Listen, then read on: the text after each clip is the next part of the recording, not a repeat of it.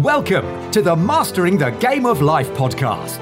In this podcast, there'll be insights around three key areas to mastering the game of life: purpose, prosperity, philanthropy.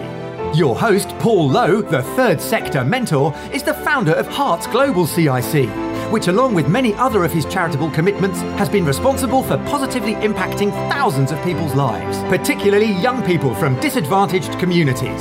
Author of Mastering the Game of Life, From Pain to Purpose, and Speaking from Our Hearts books. Introducing your host, Paul Lowe.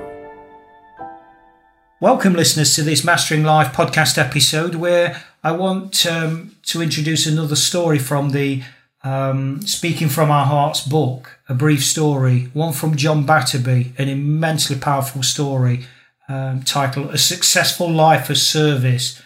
John has been, as you've probably seen from some of the videos out there and the previous episodes in this Mastering Life podcast, John's quite instrumental.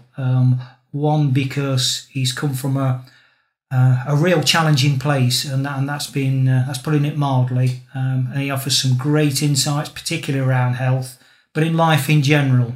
So, without further ado, I'm honoured to share with you John's story. It's a brief story, but a powerful one nonetheless. A Successful Life of Service by John Battersby.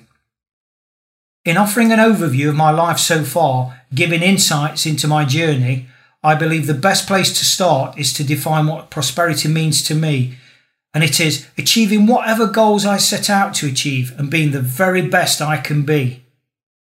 On that basis, I think it's fair to say I live a life of prosperity in Spain, and I have done so for the past 12 years, although there's been one or two significant challenges along the way, including going to war at 16 and being involved in 2 divorces, as well as a massive identity crisis at the age of 41. I was born on the 13th of April 1965 in Sheffield, an industrial working class part of England, Northern England. Although my family weren't rich by any stretch of the imagination, my 2 younger sisters, Claire and Louise, and I were very happy and always felt well provided for, loved and protected.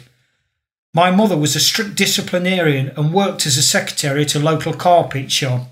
Dad, who we seldom saw as kids, was a hard-working self-employed painter and decorator and a typical northerner.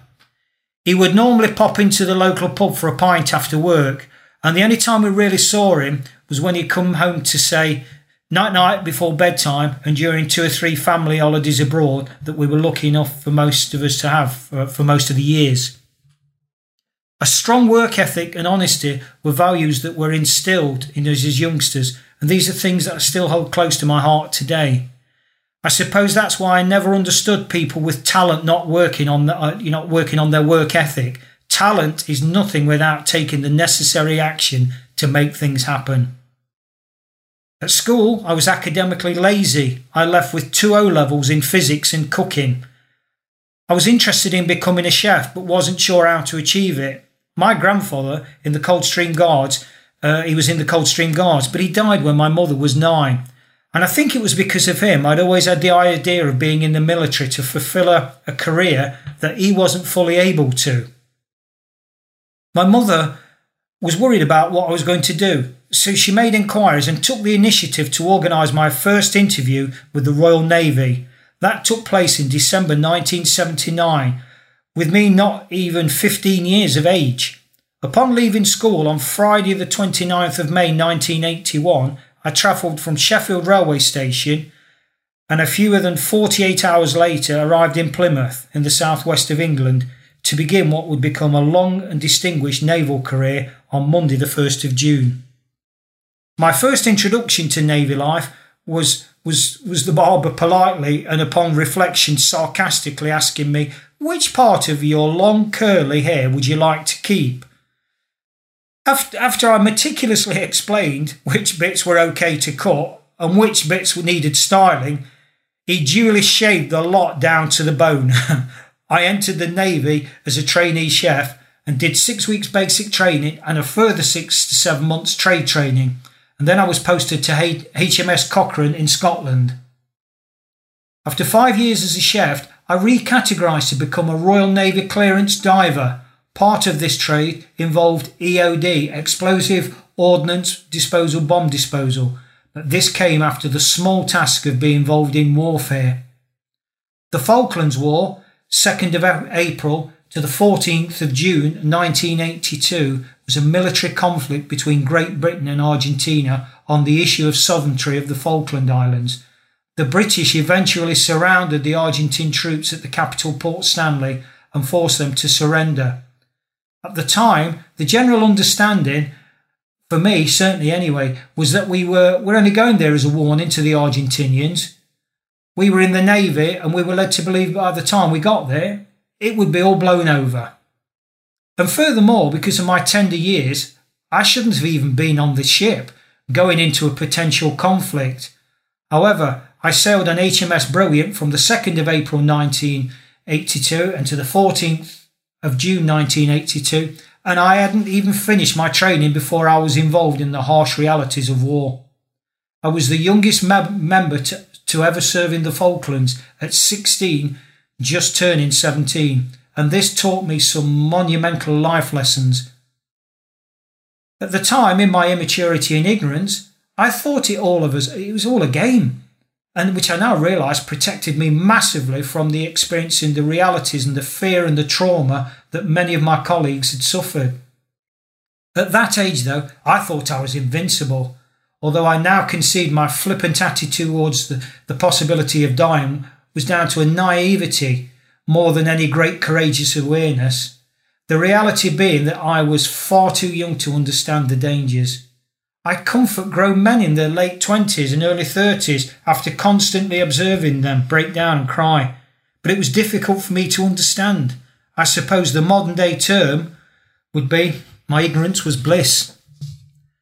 With heart-wrenching casualties on both sides, the inevitable consequence of war, and we lost a few guys on our ship as well, and others got injured with shrapnel and burns. But after the trials and tribulations of the conflict, we arrived back in the UK and were given a hero's welcome, which we didn't expect. There were thousands and thousands of people everywhere, fireworks going off and a real party atmosphere. We were all allowed a phone call, and I phoned my dad because it was his birthday and announced, "Happy birthday, Dad, we've won and I'm on my way home." He simply replied, "Good lad." It was on the back of the Falklands War that I decided I want to be more than just a chef. I wanted to achieve more with my life. As someone who believes in the power of having a positive mindset, I would say this experience was a magnificent challenge. In later years, the reflection of the events in the Falklands acted as a strong way of reinforcing my "have no regrets and live for today" attitude. Despite all the pain and suffering that war inevitably offers, I was grateful to have served. In terms of my awareness towards pain, my life had always been black and white, obviously significantly conditioned by my years of extensive service and training within the Royal Navy, ranging from being a chef to the demands of clearance diving. And because there were still 750,000 mines from World War II around the British shores that needed defusing. And being part of a field gun crew, the Royal Navy's Field Gun Competition is a competition between teams, various Royal Navy commands, in which sailors compete to transport a field gun and all its equipment over and through a series of obstacles in the shortest possible time. This was the highlight of my Royal Navy career, the ultimate test. Although it involved extremely hard physical training for weeks and weeks on end, it was the epitome of an efficient team working and contributed massively towards my identity of someone that could always be relied upon and would never let anyone down. After 25 years, my time was served. I was pensioned off from the Royal Navy at the ripe old age of 41. Now, I suppose many people may think that to have served your country with distinction and then have a nice payoff at the end would have been a great situation. It wasn't. I became confused about what to do each day. All my certainty had been removed. I'd been part of a regimented institution where I was so well looked after, fed, clothed, and everything was done for me. Repetition and routine and following disciplined orders had been my life for a quarter of a century. Now I was like a rabbit caught in the headlights, not knowing what to do next. Worse still, I felt as if I didn't know who I was anymore or where I was going. Not only had I lost my identity, but my purpose in life too. The whole transformation process was extremely difficult, and I instinctively knew that if I was to have any chance of recapturing the previous positive outlook, I needed a clean break and new goals. To compound things, I was going through a messy divorce at the time too. Consequently, I decided to emigrate to Spain to get away from it all and restart my life.